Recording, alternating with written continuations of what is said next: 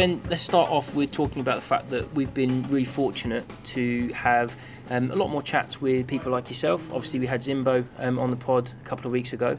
Um, tell us a little bit about the uh, approach the club now have to um, really investing in the, the fan sites like ourselves, um, Talk Norwich City, My Football Writer. Yeah, I mean, for me, it's really, really important to reach out to as many people as possible through as many different channels. Um, and ultimately, I don't think we should we should be we should be talking more traditionally to one set of media than another. Ultimately, we just want to be open, transparent, communicative, and actually, from my perspective, it's nice to be able to get it out through different channels and get our messaging out. And I think it's we just want to be more open, um, and I believe we're starting to really do that. So comfortable and confident that media partners that we've got come in in different sizes uh, through different channels, and we want to embrace them all.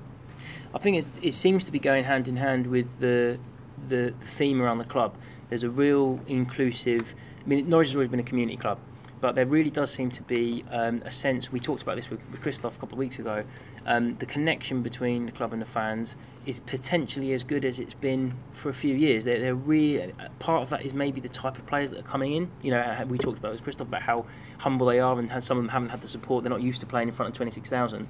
Um, would would you say that's something that I mean, obviously you want to invest in, um, but to what extent is that something you think could add value to the club? Like how much does it help the club knowing you've got the fans really on side and on board with what you're trying to achieve? Well, I mean, f- firstly, it's massive that we've got the fans on board. Okay, uh, we've obviously had to work hard at that. We've had to rethink our strategy on that, obviously, and we have done, and we're now st- starting to implement that. What I would say is it starts internally. And what you have is you have to have two sites that are absolutely bonded together. Um, and from my perspective, what we've managed to start to deliver is that unity, that togetherness, that almost sense of continuous improvement. How, how can we better ourselves? What do we need to do to be the best that we can be? Um, and I think what we're starting to see now is the results of some hard work, but good work over the last kind of year or so, where we've consciously said, right, how do we engage with our fans? How do we do it through the channels? Um, and actually, what sort of messaging do we want to put out? And our players have come along on that journey with us, and as have our staff. So I don't really see, I see it as not just the players, not just the fans, or the or the hierarchical structure at the club. It doesn't really matter where you where you are at the club, whether you're an armchair fan that can't can't attend all of the games for whatever reason. We've got to be stronger together, and I think that's what we're trying to develop as a strategy moving forward. Is that that unity can take you much much further than perhaps money can at times. Um, and we have to do it that way because we're in that situation where we're not blessed with the types of fortunes that other other clubs have. So we have to be different. We have to do things differently, and you have to recruit that kind of culture. You know, it doesn't just happen. You have to nurture it. And from a from a commercial point of view, though, we need to be creative about the way we're raising money. Like the um, you know the bond was a fantastic example of, of doing that. The closer the, the ties you have with the fans, the more it makes sense from a commercial point of view. You, you're going to shift more units. You're going to get them to invest in things. Yeah, sure. But there definitely seems, seems to be a correlation with how that affects the patience on the pitch, and it's something we've talked about a lot with the various people we've had on the pod. Is um, uh, there's the possession for possession's sake from last season, and then there's the possession with a meaningful um, kind of sting in the tail this season. Yeah.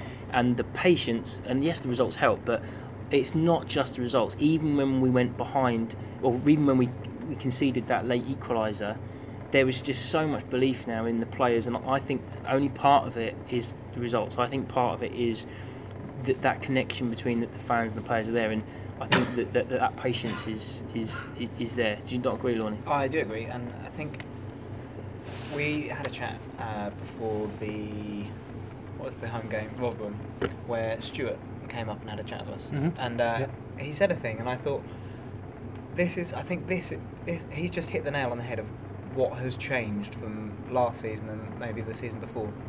As he said, uh, as fans, what what little things do you think we're not currently the best at?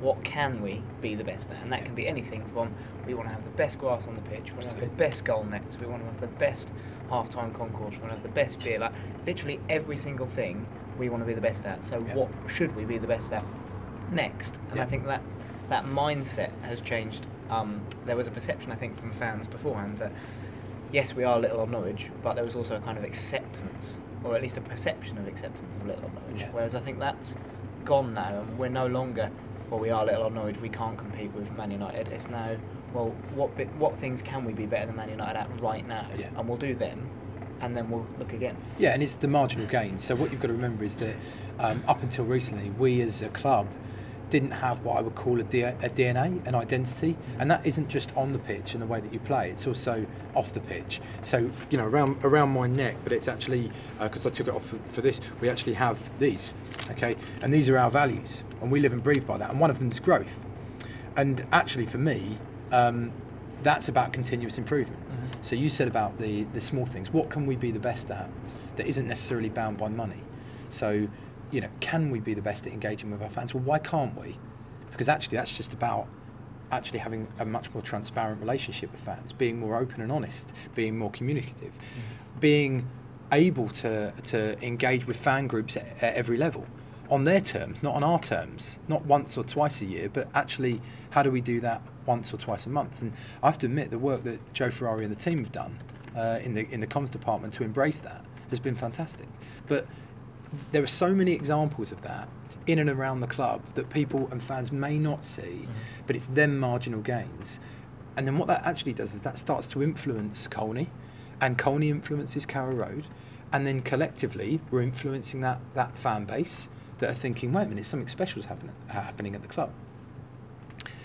But actually, without that, you can't have any of that without the players absolutely embracing what Daniel's thoughts, philosophies, and, and footballing identity is. So, but we never had this. We never had this off the pitch, and I think you sort of you can play at it, but not for me. You need to wholeheartedly believe it, and I think our staff believe it, and uh, and I think our players believe it, and I think there's real unity, and I think that's that's almost the unique selling point. Bringing it back to commercial, and I don't want to throw that out there, but you, you always need something quite unique, and I think we're building something quite unique. But the minute we think we've made it, is the minute that we'll fail. Yeah. So we, we need to remain humble, we need to remain committed, and we need to con- absolutely continue to do what we're doing on and off the pitch. Okay, so you had the not always unique, but relatively rare in recent terms, um, experience of being promoted the way that you've, you've, you've got to the position you're on now. Um, so naturally, you knew a lot of things about what the job was like at City because you've seen other people do it. Um, what is the thing that you actually thought either "Shit, I really didn't take that into account, or the thing that either was way harder or easier than you potentially thought it might have been? What what really surprised you in terms of that step up into your new role? Um, nothing surprised me, I might add, at this at this stage. There's a lot of challenges, um, but for me, ultimately it comes down to people, and the team that we've got now at, Carrow Road and Colney, from my perspective, are absolutely behind me, Zoe, and, and Stuart, and Daniel as well. Um, but they're also they're pulling their own weight. I mean, we're not doing it all. This is not an organisation that's hierarchical or run by one person or two people, and perhaps that's been a, a flip change um, or a step change. Definitely, it perhaps it was quite dictatorial before. And actually, do you, do you get the best out of people when you tell them what to do, or do you actually point them in the right direction, show them what, what the direction they could be heading in, and get them to to come with you? And I think that's been one of the big things. So I've, I've felt a lot of warmth from the staff that have really uh, got got around me and, and wanted to, to work with me to make it a better place. We've been really consultative um, from my perspective. Um, we, we will always have the financial pressures that we've got, um, but I think a, a problem halved, problem shared. So so ultimately, if we're a little bit more transparent with our staff, with our fan base around what the challenges are, perhaps we can find out, uh, come up with the solutions around that. So, for me, what people have to remember is that I've been at the club for four years. So commercially, we've grown in that period of time, um, and uh, being responsible for all the revenue generating areas. That is a large part of the football club, quite frankly. And then the support services that we have in stadium management, in, in the catering elements of the business, um, you know, they are areas of the club that perhaps are now embracing a new direction. Um, but the commercially, we're very, very strong at the club, and we have been for a period of time. And the peer group clubs that we're talking about here in our, in currently in, in our division, we're we're probably in the top five easily, probably top three. And remember, you you can't know their numbers because confidentially they, they, they withhold them. So we're really strong. I think I've noticed that in terms of the the atmosphere stuff that we've been trying to do in terms of the flags and stuff. Mhm. Like there's there's always been a lot of nice words from the club about yeah we want to improve the atmosphere, yeah we want to help you do this that and the other, but there is always then a lot of stumbling blocks put in the way and a lot of barriers. Yeah. Whereas they Unnecessary barriers, basically. yeah, and they are now coming down, and Yeah. it's much much Massively. easier to to be able to do the things that we want to do. And obviously, we're fans ourselves, so we don't want to we don't want to cause problems. We don't want to create any issues. My Yeah. dad's a steward, so I know all about like the the pro- the problems they have in terms of first and foremost managing that amount of people in a small space Yeah. in a passionate heated environment. So like we we've always been very much about we don't want to make this difficult for anyone, but we always felt that there was things that could be done, and I think that is at least one area in which you can really start to see that the club have made steps to make it easier for us, and in terms we've done quite a lot, which has made it better for the club, and it's been a very sort of mutually beneficial Yeah. thing. That goes Where- back to what Ben said before, though, about what can what can Norwich do as well as anyone Marginal else right now, Yeah. and and and basically making sure that the Barclay is an incredible place to watch football, and that and that spreads to Carrow Road is an incredible place to watch football. There's no reason we can't do that, and um, if you if, we cement that over hopefully two or three successful seasons where we're winning more than losing, and maybe watching Premier League football soon, then when maybe we're not in a situation where the football's as good or or the results aren't quite as good, we've got that embedded culture of yeah, but Carrow Road's an absolute bouncing place to go on Saturday at three o'clock, so I will go there even though we are currently 14th in the league because actually it's a banging place to watch football. Yeah, yeah, and one of the one of the kind of competitive advantages has to be that Carrow Road needs to needs to become remain a fortress. Um, you know, regardless of whatever league you're in, people shouldn't want to come to Carrow Road and feel that they've got an easy day out. Yeah. Um, and the fans play a massive, massive part in doing that. And I have to admit, the, the atmosphere has been has been top notch. It really has. But I think it can go up a level. Ah, and, and, and, and at the club, and at the club internally, we, we actively want to encourage that.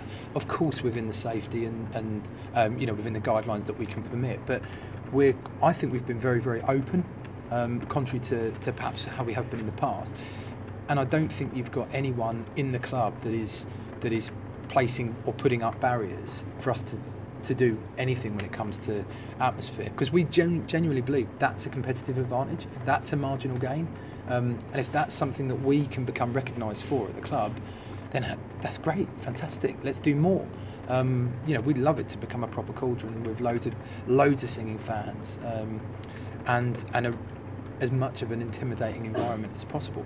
And do you know what we're, we're we're looking internally at the moment to sort of do do a lot of work internally on, on what does Derby Day look like to us. And it's not all about that one game, but obviously it's a massive game for the for the county um, and for the local area. So what are we doing as a football club to really start to work and make that game memorable? For the millions that are going to watch it on Sky, but also for the thousands that are going to be in the ground. Well, we're So- starting to put together our own sort of plans for that. So, like, love to Let's- love to chat. Yeah, yeah. yeah, let's let's not do that in isolation. yeah. Let's let's come up with a combined effort on that. And w- one idea that we had as soon as we heard about this um, uh, event uh, was we had a singing section at the um, uh, Stevenage game, which Great, which, yeah. which was which was great fun. yeah, Um, with loads of old players comes loads of old songs. Yep. So a singing section at the Russ v Wes game, yeah, we could go through. We'd have we could have a proper because it's the sort of game where you might not be sitting in your season ticket seat anyway. yeah. Very so true. We, and in those types of games, sometimes it's difficult to get the atmosphere Yeah. going. If we could have a singing section for, and this is not a yes no now, but if we had a singing section, you think of all the old players, all the old songs, and we could just go through them one by one by one by one, create a fantastic atmosphere, and then. It's also the sort of game where you might take someone younger that hasn't can't get a ticket, Yeah. fill up the money from a commercial point of view. They go, an eight-year-old goes, "Wow, is this what it's like Yeah. going to watch Norwich?" Yeah, Well, yeah, that's the no. thing I think that gets people into football in it. It's that first experience and that just the noise and the s- a bit of The swearing. colour. Like as a Yeah. kid, you come along and you see grown adults swear, and you're like, I can do, I can swear. Yeah, yeah, yeah. It's also, uh, I mean, for me, singing section is really, really important. Um, just buoyancy, just a feeling of, atmosphere. This will be a great celebration. This match is a celebration match. Two absolute icons, in my opinion, of the game at Norwich City and uh, legends. They are such nice guys to boot as well. Um, they deserve this, and they deserve, in my opinion, um, a really, really good crowd singing and cheering them on, and um, that's hopefully what, with your help, we'll deliver. Um, I just, I just want everyone to get behind it, everyone to support it as best as they possibly can, and uh, hopefully, come, come May, we'll, uh, they'll get a proper send off with all of the lads back and I think it will be a real celebration. I, I, I think you'll sell out easily. I don't think it'll be a problem at all. Do you, Lorne? I think. I think it'll sell out comfy. I'm We've annoyed I don't priced it. We Turkey priced that it accordingly, Yeah, in I- my opinion, to, to, to allow for as much money to be made for the charities, Yeah. but also to, to, for it not to be a barrier for, for entry for people. So it's a great Christmas present as well. I might add. I know I don't want to sell sell too Yeah. much. Appreciate your time, Ben. Thank you very much. no, no, no. Yeah, Pleasure. good. Yeah, cheers. Thank you very much.